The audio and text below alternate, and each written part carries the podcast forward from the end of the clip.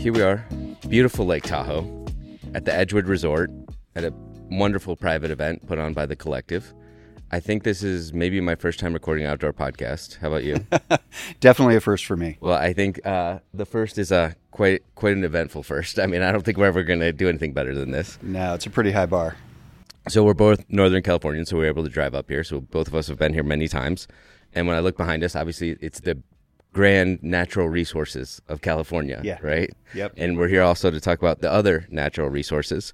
But I was also telling PJ yesterday at the event how what I love about California is like the cosmic insignificance meditation, right? This place is so grand. Yeah. It makes me feel so insignificant. Yeah. But you've lived here your whole life. Do you take it for granted sometimes, or you still see all that natural beauty? You know, you do have to catch yourself every once in a while. I've been coming up to Tahoe since I was, 3 or 4 years old, and my family had a place up here for 20 years.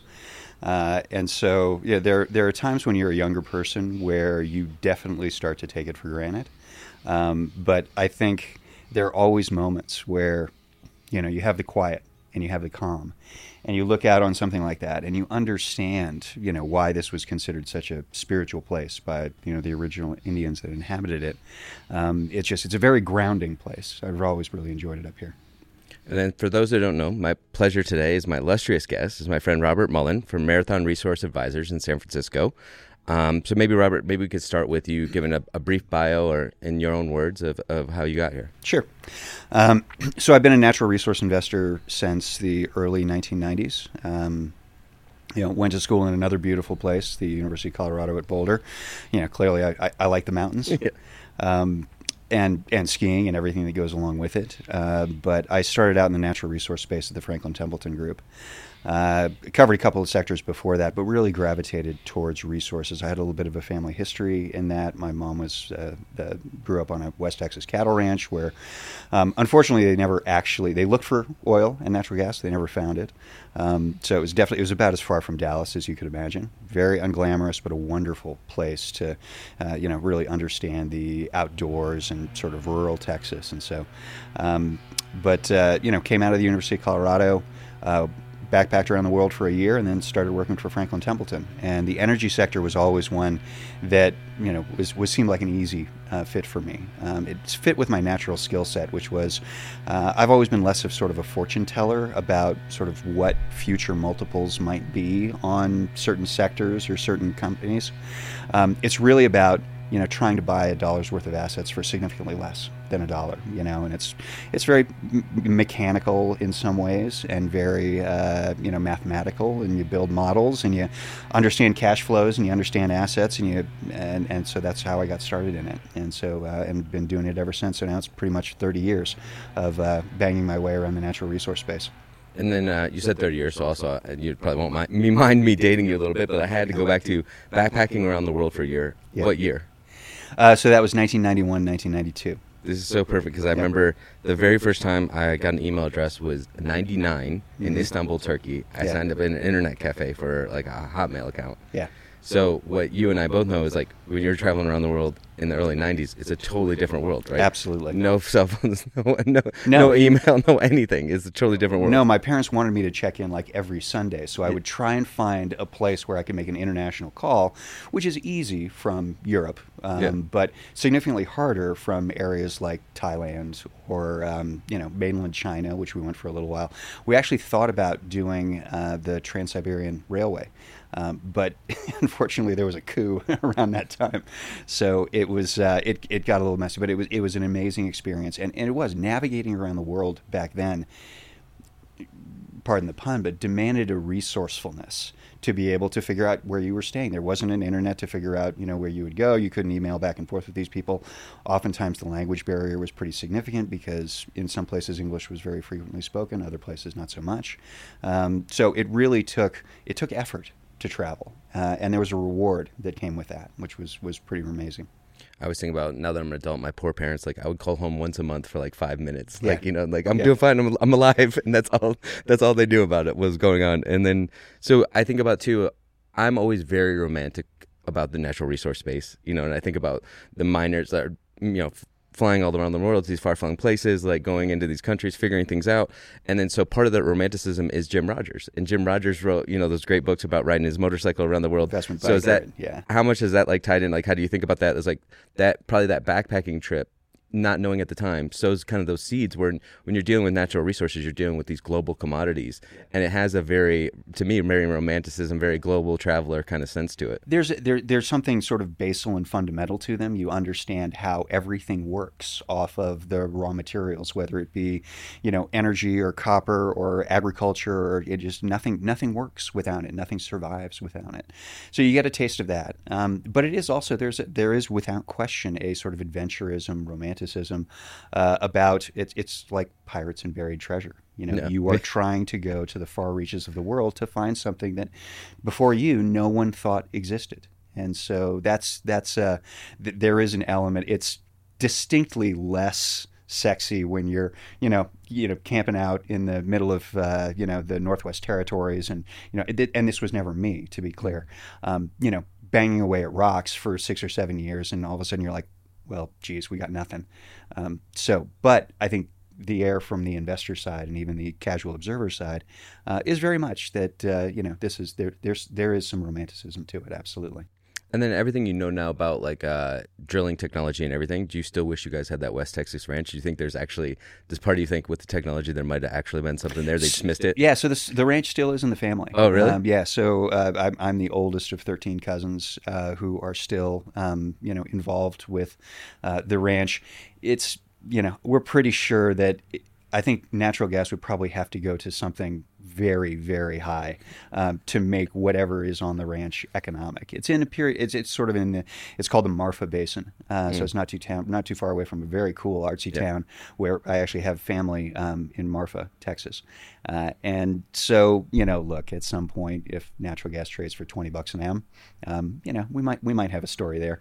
Between now and then, we actually, one of the things that we thought about was when the frac sand boom was going on, where people were looking for the materials to push down into the reservoirs to be able to hold open the cracks in the very highly pressurized reservoirs.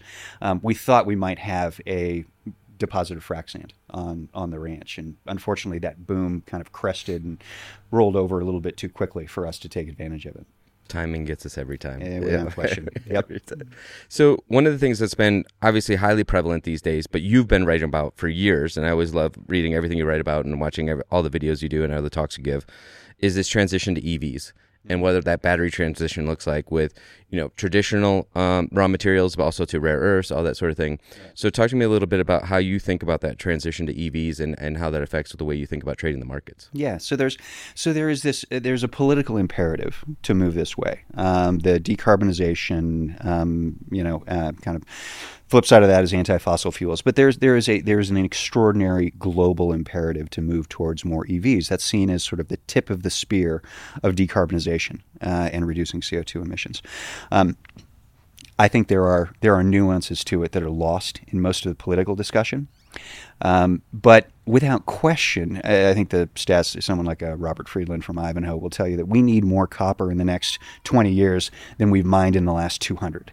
So it's a huge call, whether it's the batteries for the EVs themselves, the other materials that are necessary to be able to make EVs work, all of the transmission mechanisms, and all the infrastructure that goes around it, the grid-level battery storage that you need to turn wind and solar power into something closer to baseload, so it effectively can be integrated into the grid.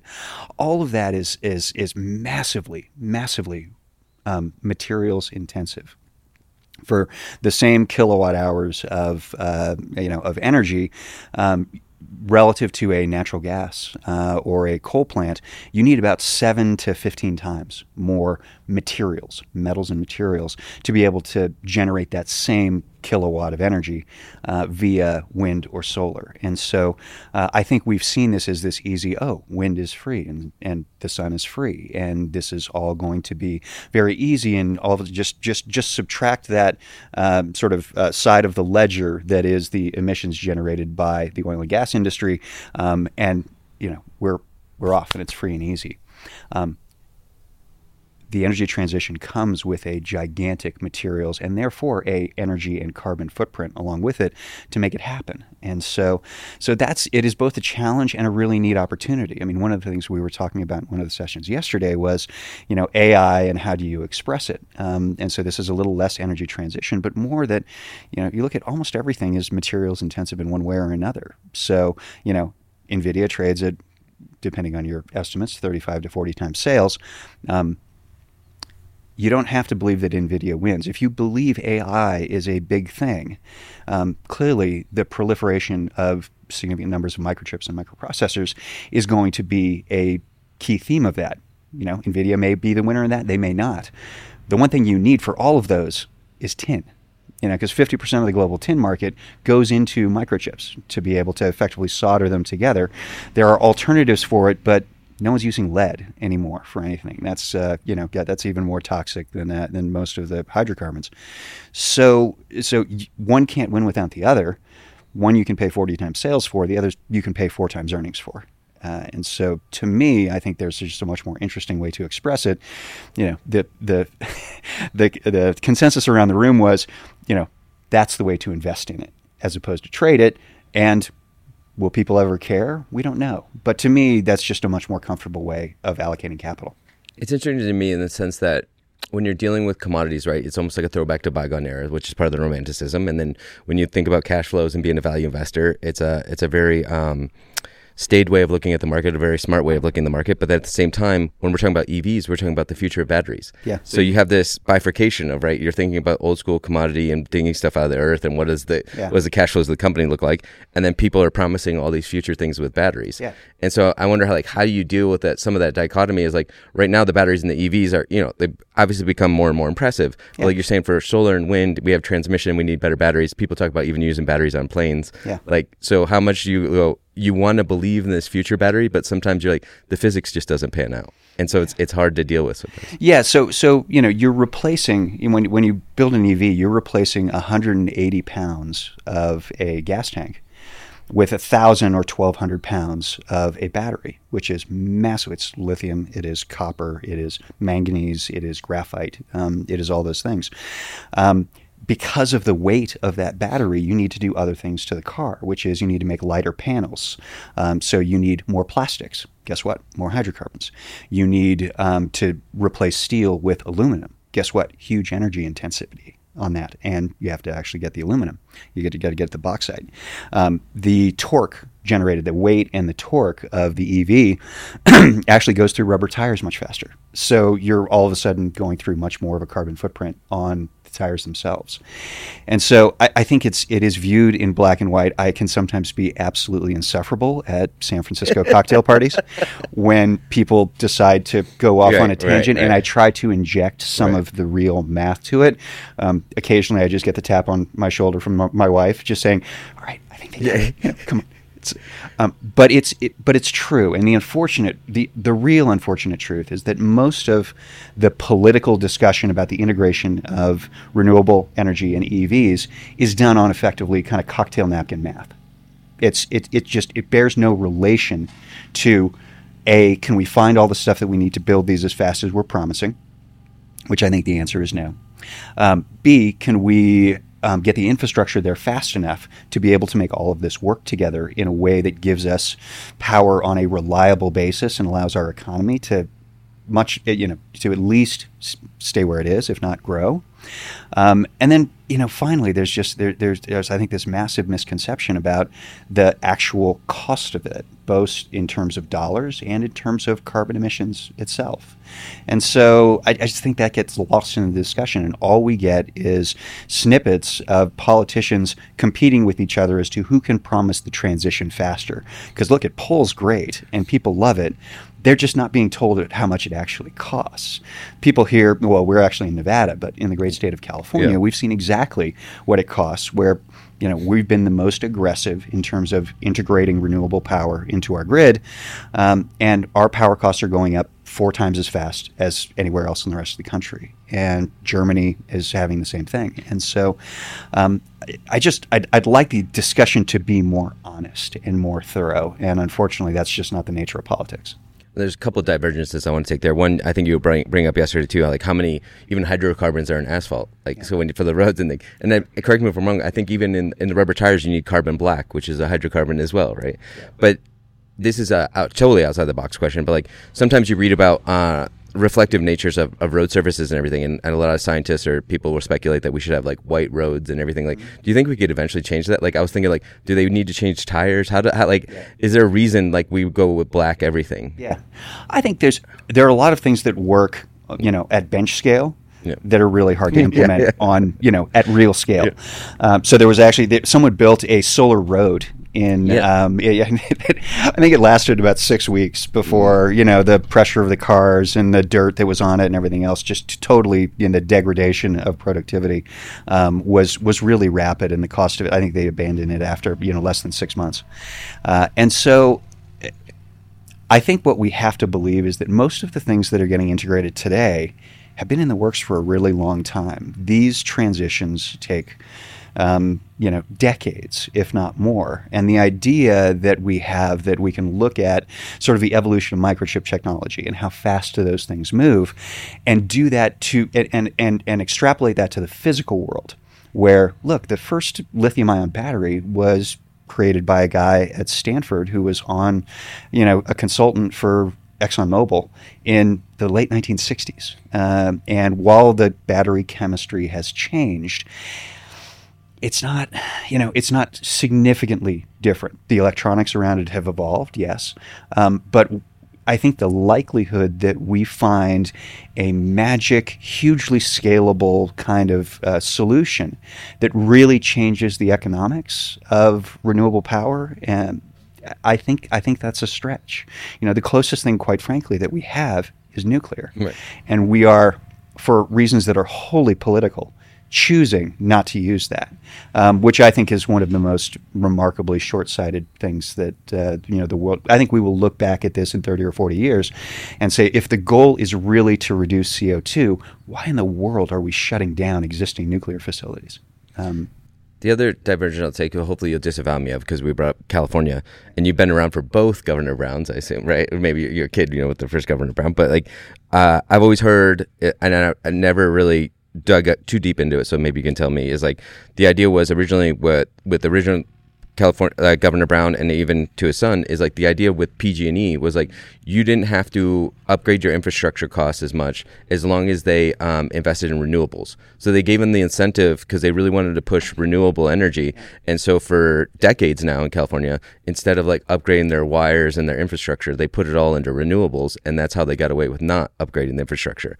Now that is easily like I jump to conclusions there, but do you think that's categorically true, or is it probably more nuanced? It is more nuanced in what I understand. It's not an area that I am extremely well versed in, but I do think that the push to spend in areas that don't necessarily generate a near-term economic return has absolutely caused the starvation of capital to just the base level of maintenance.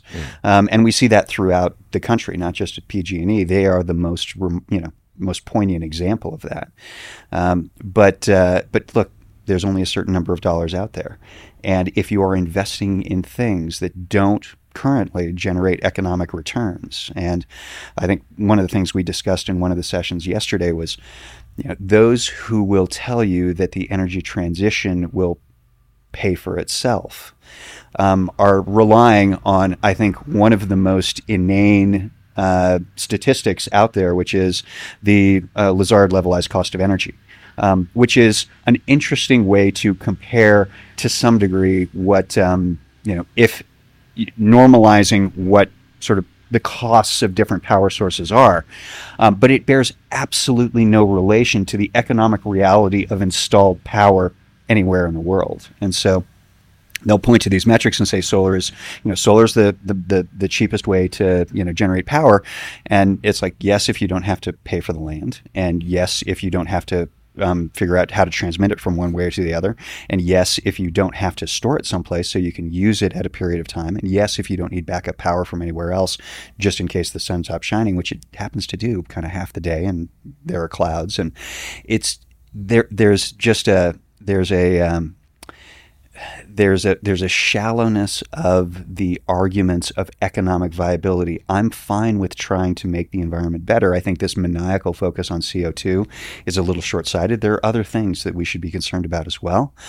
But we have to have an honest discussion about what it's going to cost. I think people will be much less likely to give politicians a blank check to push renewables to a mass thing if they get the honest scoop, which is, well, guess what? Your power bills are going to go up by 30 or 50 or 100%. So let's just have that discussion, have it honestly. And if we're willing to pay for that, great. If we're not, if we'd rather pay for schools or roads or retirement for employees or whatever we need to do, then we have to prioritize. One of my favorite things in life is one of those minor epiphanies or light bulb moment when somebody makes a statement of the obvious that you didn't think about before, and then you hear it and you're like, oh my God, that's so obvious. And one of the things you were really going into yesterday that was so brilliant, that to me was a statement of the obvious, and I couldn't believe I hadn't really thought about it as much before, was the idea, like you were saying, is like any sort of natural resource extraction, to go EV or however you're looking at it, the input costs of the energy and the cyclicality of this feedback loop of how much energy does it take to get these energy intensive resources out of the ground, and like the feedback loops of that, and like as these prices go up, the input costs go up. Yeah. And so maybe you could speak on kind of like that circular nature a little bit of like the cost structure. So the energy transition has progressed as fast as it can, and renewables have grown as fast as they have because of, over the last decade, we've had very low cost of inputs. The raw materials and energy inputs have been very inexpensive. Production has been consistently moved to low-cost locales, a lot of it into China, where they get cheap labor and cheap power, and quite frankly, a massive amount of government subsidies. And so, the spend on renewables has been something close to $10 trillion. Globally, a significant portion of that has been government funded. Very little of it has generated actual profits or economic return. I'm a believer that at some point, whether 10 trillion is that point or not, renewables have to sort of put on their big boy pants, kick off the training wheels, and show that they can generate economic returns. And we haven't got there yet. So the subsidies are still really significant. But then absolutely, you look at this sort of cycle of, okay, in order to create the renewable systems that we need to do, we need to extract 20 times as much lithium. We need to get as much copper in the next 20 years as we've gotten in the last 2000. The problem with all of this that is lost in those who just look at sort of the U.S. Geologic Survey and say, yes, there's tons of copper out there, we can easily meet these needs, they miss the fact that there is copper in the earth, just like there's gold in the ocean. It's just not economic to extract. And so, look, we've had a big boom in the production of natural resources that was driven by the Chinese and Asian industrialization back in 2000 to kind of 2010. That capital expenditure boom extended out to 2014, and and we built a huge number of projects, and that led to the overcapacity that made resources such an awful place to be, effectively from 2010 to 2020. But now all of a sudden we're stuck with having to massively accelerate how much of these things that we need to produce for renewables, copper, lithium, nickel, zinc, all of the rare earth elements and things, at a time when the cupboard it's not bare, but there's a reason that the current projects that are in jurisdictions that we can do, have gotten the permits that they need, that have had the delineation drilling that they need to really understand that deposit.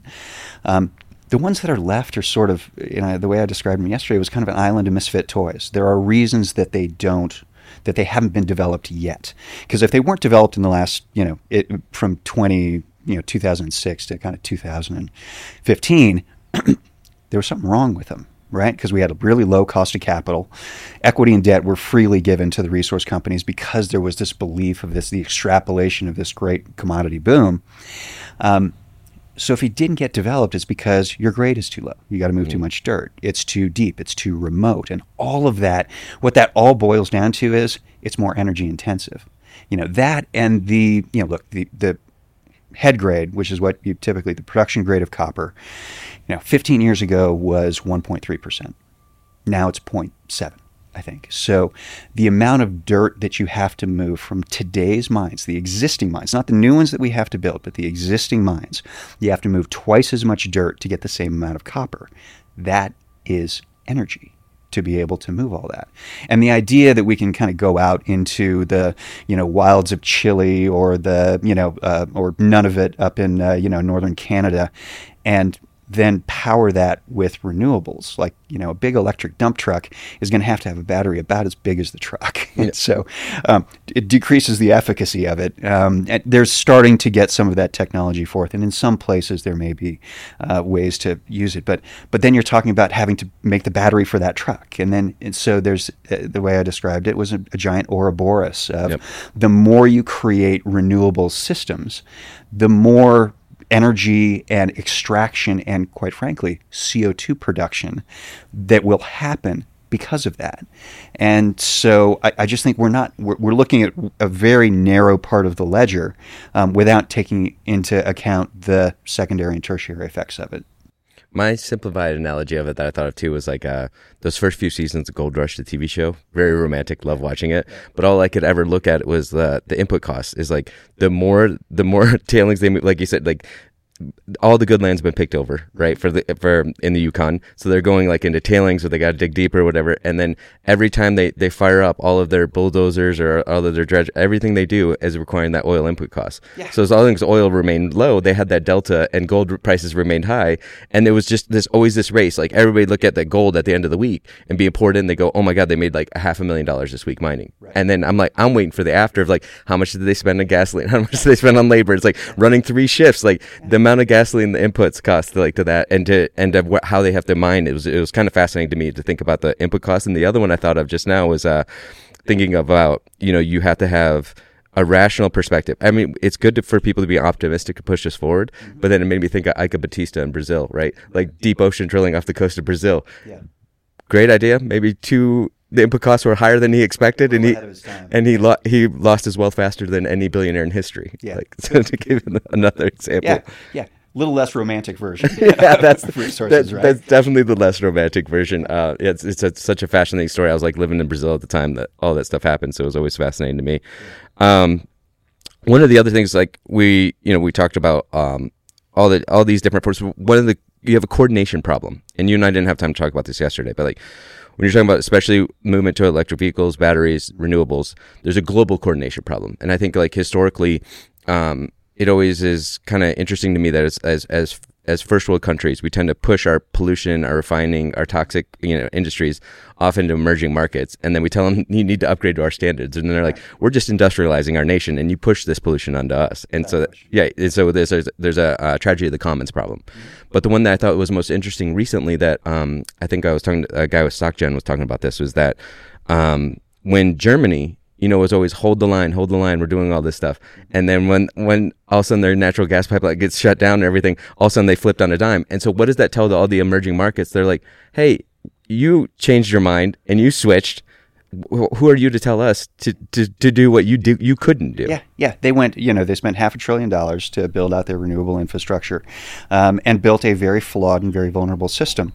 And then the moment that it looked like the lights might go out, they went straight back to lignite coal, which is like the bottom of the barrel, kind of dirtiest, nastiest stuff that you can imagine. And so I think it's a great example of how challenging this is. It really is. It's just there's the struggles to be able to do that. The political imperatives have outrun the physical realities. Last year was a bit of a day of reckoning for that. I think we've slipped kind of back into a little bit of complacency about that. I look at, we have gone, if you think about what's happened in sort of Europe and the European power markets, we have gone from the equivalent of, oil prices hitting $145 in 2007, right at the very front end of the global financial crisis, to the equivalent of the negative $45 print in COVID. You've actually got negative power prices in Europe right now because they swung so far. They spent, again, in addition to the $500 billion that Germany alone spent to go renewable, to go wind and solar, Europe as a whole spent $500 billion this winter just to make sure they had enough resources to be able. So they got a little bit of a hand from Mother Nature. So they had a 2 standard deviation, warmer than normal winter. And so, now they've got this surplus and power prices have gone negative. And so everyone's like, hey, we're good. There's a problem. We're done with it. We're all, we're back. That's not the case. There were some things about last year, not only just the weather variability that you can't count on having cooler summers and warmer winters in rapid succession like that. History shows you just doesn't happen. But really the reason that they were able to secure as much LNG as they did last year was that China was shut down. China was effectively out of the market. They were, importing, I think 30% less LNG. So that opened it up for Europe to go out and compete for it. China's no longer closed down. And so if we do, and certainly Nord Stream doesn't look like it's going to be working anytime soon. So there's a really interesting kind of opportunity set opening up because we've gone from kind of maximum concern to total complacency again. And that's reflected in the equity markets for some of the European kind of natural gas producers. And so I think there's kind of an interesting, I think, very asymmetric bet that can be put on there that I think is kind of interesting. So I want to come back to the asymmetric bet. I want to also come back to global macro and how you think about that overlay and supply chains and dynamics with China and Belt and Road Initiative and those sorts of things. But I'm kind of come back to some basics a little bit. Is when we think about natural resources, commodities, et cetera, I work with a lot of CTAs, and that's how people usually think about, investing in those markets is via, future strategies. But part of it is a lot of people will say that, when they look at stocks, bonds, and then commodities are it's a neutral return environment. So people like to put a trend following overlay on it and trade directly in those futures markets. But I think a lot of times we were talking about yesterday that when we talk about rare earths or some kind of off the run, so to speak, metals, et cetera, there's not liquid commodity futures markets for that. They're only spot markets. And so then it's maybe better to go into the resource equity markets like you do. And then that's where you can find companies that are working on this. But now you got another set of problems. We all have nuanced trade-offs, right? And now you have, a management problem. You also have that Keynesian beauty contest that we were talking about yesterday. With what's the market's voting machine, doing to that equity. So maybe talk to me about the nuances of why you prefer the natural resource equities than necessarily playing in the futures markets. Yeah. And I will say I do some of the futures directly. And, we put on some reasonably successful, gold and silver direct commodity trades earlier this year. But really the skill set that I think I've developed over the last 30 years is really in the resource equities. And so it's part about trade construction. It's part about understanding the different variables, and it differs at various points of the cycle. And sometimes it's better to do a commodity investment. To me, I have always believed that if you really do your work in the, 300, 400, 500 kind of resource securities that I think kind of fit our criteria, which are high free cash flow generating, some sort of capital return and focus to them. And so we're naturally self-selecting a less volatile, less downside vulnerable sort of subset of resource equities. And so to the extent that we can find things that work in that realm, and you can really get comfortable with management risk and local geopolitical risk and the geologic risk of the specific deposit. And the more you invest in sort of later stage things and not taking exploration risk, the more you have kind of certainty about that. And so that's why we've typically I did a lot of early stage, pre-production exploration and early development stage investing earlier in my career. I'm just more comfortable when, we know what's underground and we know what the cash flow statement looks like. And so, sometimes it's hard. I have found at times where there might be a very specific niche commodity that I want to be involved with, and there just isn't a good equity way to express that. So then you sort of have to look for something else, and maybe, like Chris had a fantastic talk yesterday about sort of options theory and trade expression, and so then there are ways that you can find different ways to express it, and but for the most part, there's typically enough equity depth to be able to find what we want to do in at least, modest size to be able to make it work in various markets. And so right now we're, very constructive in energy, which is usually pretty easy to express. There's lots of options there, sort of globally, and it's probably half of the natural resource traded market is in energy. Agriculture is a little bit of a thinner market, but there's still a fair amount of volume in those names, and a lot of different options, whether you want to be into fertilizers or plantation companies, or we've been involved with palm oil companies in Indonesia, and sort of there are lots of different ways to get there. I think that's a very interesting space. We have had last year was a big year for us in the lithium space, and so we had some things that were a little bit earlier stage than we typically go, but it was just a really spectacular asset in a place where we thought we had a due diligence edge on it because of some of the people that we work with. And so, I think there's just a lot of very interesting things going on in the natural resource space. And there's no shortage of ideas. If anything, it's just a shortage of capital to be able to invest in all the things that we want to. So one of the ways I think about resource equities too, I think a lot of people's first entree into resource equities is via gold, right? Like people started with gold and then they want a more leveraged version, so they go with the gold mining, equities, and you see people play that. But they're searching for positive convexity, but a lot of people tend to get burned in that scenario because also they don't maybe do enough research or due diligence or expertise in the space. They're just looking for a leveraged gold play. So maybe talk to me then about how you construct your book and how you think about it. When I think about your book, the three elements are equities, yield, and options, even though those kind of blend together, but talk about how you think about how do you achieve positive convexity in the natural resource space. Yeah. So, let's start with the long book. So really the core criteria is significant free cash flow generation that is sustainable. So not just someone that's going to generate great cash flow for 3 or 4 years, but can do it for 10 or 15 or 20. Low cost structure, so they can survive the cyclical nature of these commodities. Hopefully coupled with a management team who's willing to give some significant portion of that income free cash flow generation back to us.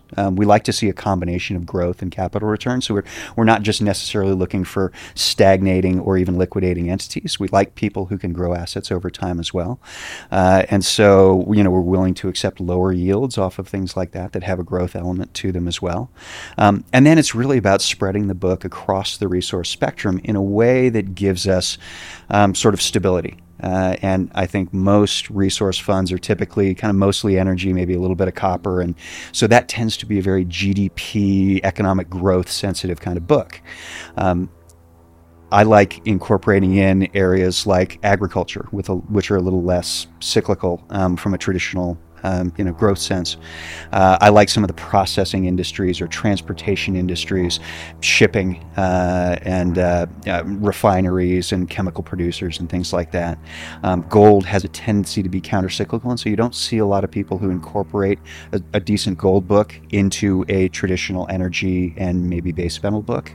And so that's an area that I've always really liked. And then you do delve into those pockets and you sort of say, all right, how big do I want that to be, and how should it fit into the overall structure?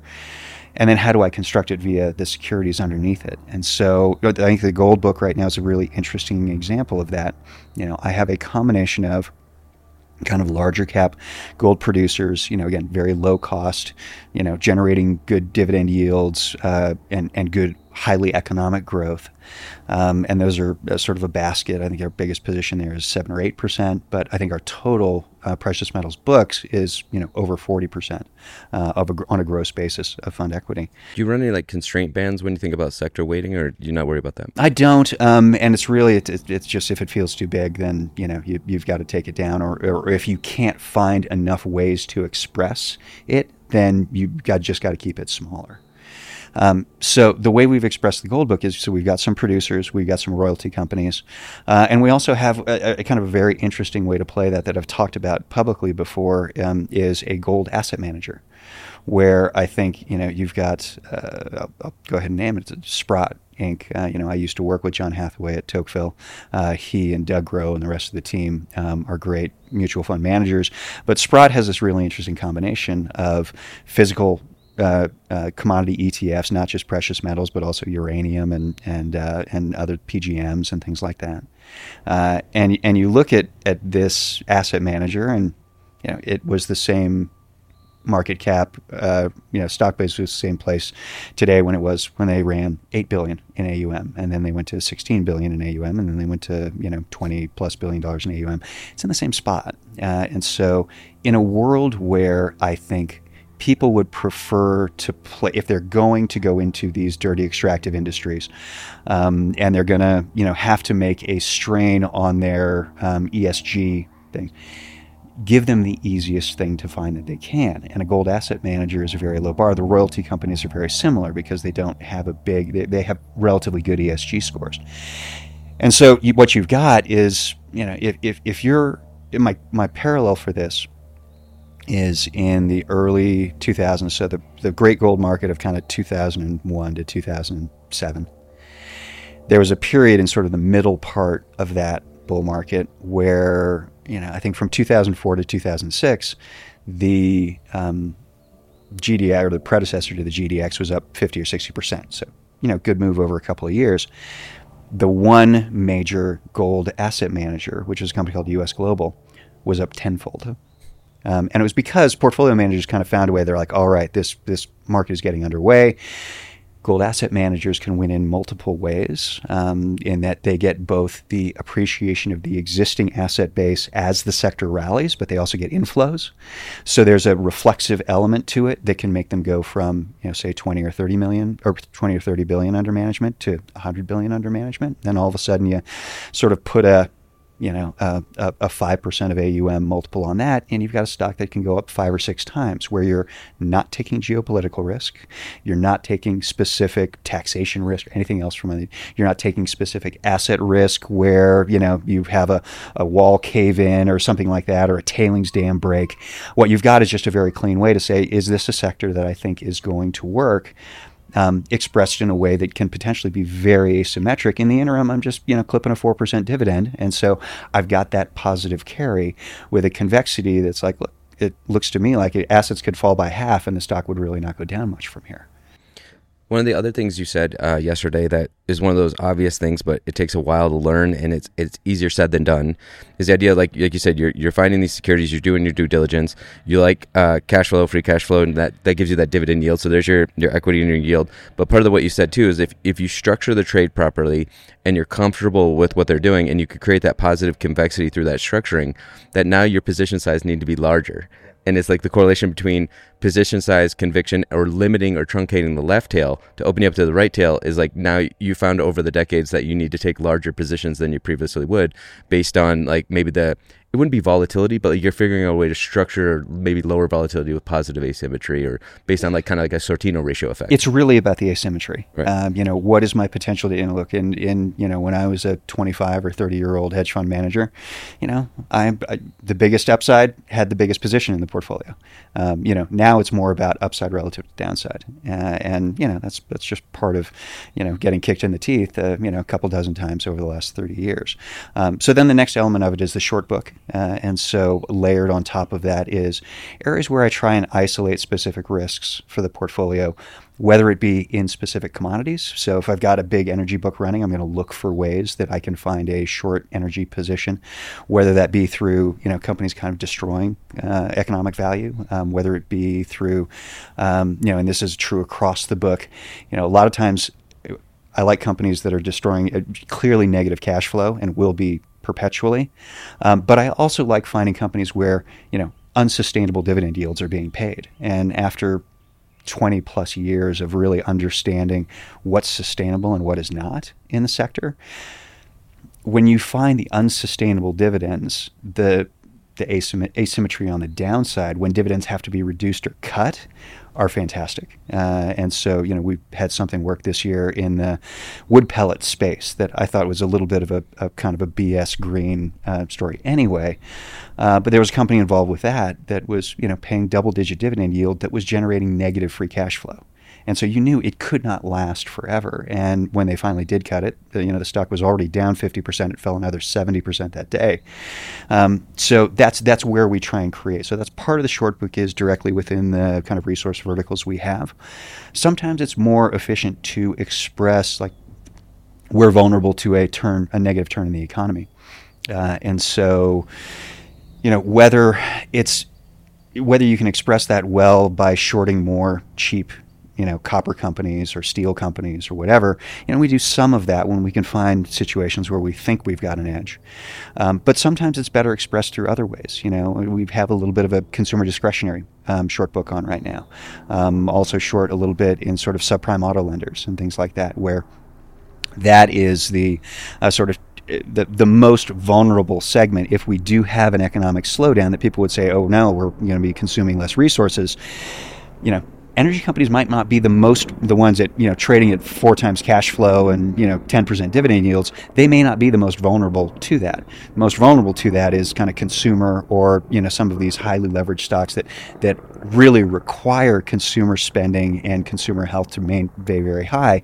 You know, look, if you think people are going to drive their cars less, maybe they just can't afford the car. So that's where I think, you know, there are some other things in our book that are a little bit tangential to what we do. And then the overlay on top of that, and when you mention the options, you know, this is something that we've been doing for the last 4 years is sort of a long volatility overlay in areas where we think we can find cheap expressions of volatility that correlate well with the vulnerabilities of the portfolio. You know, sometimes that can be, you know, for a while we were sort of long dollar calls. You know, the weird thing was last year, both long resource equities and long dollar calls actually worked. And so that's uncommon. But under normal circumstances, a spiking dollar is something that resource stocks are vulnerable to. You know, right now we own, you know, some out of the money puts on the emerging market index, which is typically a group that trades pretty similarly to natural resource equities. And it's just cheaper than buying, you know, puts on the oil service index, or, you know, vol there is 3 times as high as it is in the EEM. There are some other places where, you know, this is always an evolution, as we have become a bigger fund, more instruments open up to us. And so 2 of the spaces that I think are very interesting for us to try to hedge with on a real macro basis are sort of the growth value rotation, which we have a tendency to be a little bit vulnerable to because, you know, when growth is in favor and people are selling all their resource stocks, that's oftentimes you know, either neutral or modestly positive for our short book. In other words, those stocks are going up instead of down, and our long book is suffering. But the other area that there are some interesting ways to potentially hedge in, very highly convex ways, is forward inflation expectations. So clearly when inflation expectations are running high and you go into something like the five-year forwards market and be able to hedge whatever might cause inflation expectations to come down rapidly, that's an interesting way for us to hedge our portfolio as well. And again, it's not a significant capital allocation for us at any given time. It's kind of 1% to 2% of fund equity. But when we get those things right, they can be very powerful counterweights to negative and shock environments for our long book. And, you know, one of the things that another thing that I talked about yesterday was resource stocks are never going to get this slow and steady up and to the right bull market like healthcare or technology, because the environment that makes resource stocks perform well, which is rising commodity prices, which is typically a component of rising inflation, you know, that is inherently a very destabilizing force on the broader market, particularly a market that is priced for inflation never to be a sustainable entity ever again. And so that's something that we want to be cognizant of. I also think about, like, you get that amazing amount of positive asymmetry in options market when those correlation flips. Like you said, that long, like if you're on the other side of that, and historically that correlation's been negative or flips to positive or vice versa, that's when you get some really explosiveness, because people are just basing it on a short-term look back. And if you can time those correlation changes, that's amazing. One of the other, I thought, brilliant questions that Chris Abdelmasia did ask you yesterday is, like, and this is in relation to the China Belt and Road and global macro and how you think about that, is, like, he said, do you just hedge out and neutralize your global macro risk so that way you can, you know, really just look at them as idiosyncratic bets? Or, like, so how do you think about that? Yeah, and that's sort of, that's all part of what, you know, the short book and the option book do, is kind of addressing those current risks. And it's never going to be a clean dollar for dollar, 100 delta kind of hedge. But if we can find ways where we can inexpensively express that, or, you know, look, so if I'm trying to neutralize my falling oil book or my long energy book from falling oil prices, I can express that either in puts or put spreads in the energy in oil specifically. I can do that, you know, via puts on energy and resource indices. I can do it via short individual equities. And clearly, for us, the best is if we can find alpha alpha-generating shorts at the same time that we can layer on top of a long book that we're very excited about, which is, you know, kind of where we are today. That's the best of all worlds. And so it's just a matter of kind of looking at the entire, you know, spectrum of ways to be able to try and say, you know, take a step back and say, look, I have to have a macro view. But my macro view does not have to be correct. And more importantly, if my macro view is wrong, how much am I going to lose? And so, you know, one of the other, you know, there's so many wonderful things about this whole event, but, you know, you talk to someone like Mike Green, who, you know, is talking about some of the underlying, you know, sort of net distribution that's happening and, you know, the potential for a little bit of index fund selling and things like that, a reversal of kind of the passive flows. And it perks up your ears about the need to really be thoughtful about, you know, a risk of a kind of equity liquidation cycle is not something that I think there's much in the equity markets that's priced for right now. And there are probably some relatively inexpensive ways to express that. And so, you know, again, that's another risk that if you can find a way to throw 30 or 40 or 50 basis points at it, you know, they can potentially give you a 10 or 15 or 20 to 1 kind of payout. Those are bets worth making. So unfortunately, we're running up on time here, but we don't want to miss our sailboat on this beautiful lake behind us.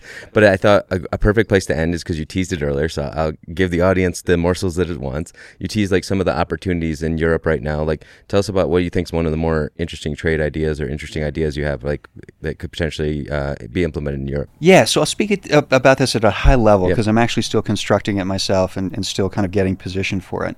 But what I spoke about earlier, which was we have swung from maximum concern to maximum complacency in the European power markets.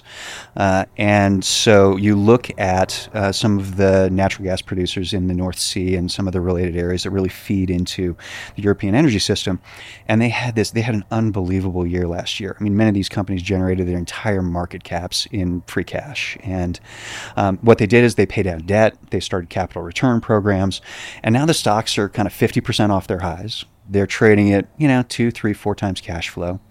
You can construct a basket of these stocks with kind of different characteristics. So you're spreading around your risk of specific, you know, specific jurisdictions, specific assets, and things like that. And you can create kind of this interesting basket with a mid to high single digit yield, kind of nice growth component to it.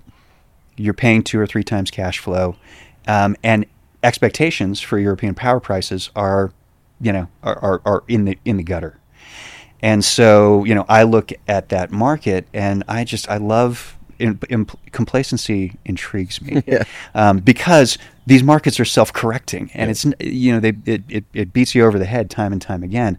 But when you're able to step into those and, you know, stocks have gotten blown out and they're kind of basing around and they're not acting poorly on, you know, bad news or concerns about windfall taxes or anything like that, you know, it kind of feels like this is an area to pick up cheap convexity. And so, and again, with the positive carry. And so you've got kind of a 6 to 9 month window where, you know, look, maybe we get another super warm winter and, you know, these stocks, you clip your 6 or 7 or 8% dividend yield and, you know, maybe these guys retire a little bit of stock or, yeah, and so fine, you know, 6 to 8% in my worst case scenario, that's okay. But if we do get to a tight market, which I can actually see, because of the availability of LNG, because of sort of the turning on of some of the other European industries that were shut down last winter, now you get the opportunity set for, you know, these stocks could double pretty easily. And so, you know, we've got a portion of our energy book is allocated to that, and we're kind of in the process of growing that. So you had some other really interesting ideas around like carbon sequestration. You had some amazing statistics around Petrobras. Yeah. But for people that have those kind of ideas, they're going to have to come to the next collective event. I mean, we can't give away all the secret sauce. Yeah. But I want to thank you for this conversation. I always love picking your brain about resources. And also want to give a huge shout out to Shannon and the collective for obviously giving us this beautiful place to have these intimate conversations where we don't have to worry about kind of the outside world and we can all kind of banter back and forth. And iron sharpens iron. That's what I love about these is like you have all kinds of experts in the room, and people will really push back, and collectively we hopefully find a better place. Yeah. So once again, thank you for coming on. This has been fantastic, Jason, and such a wonderful event. And you know, like I said, look, my previous travels this month were, you know, I went to two different conferences, a mining conference and an agricultural conference, met with 40 companies over the course of collectively like 6 or 7 days. And so that's part of the blocking and tackling of what I do. The harder part of what I do is creating the worldview and how to express it that enables me to be a better portfolio manager, not just the mechanics of the companies underlying it, but really how to construct a portfolio that's going to weather the whatever the world looks like over the next 6 to 9 months. And that's why this sort of opportunity set is so unique, and it's been a lot of fun.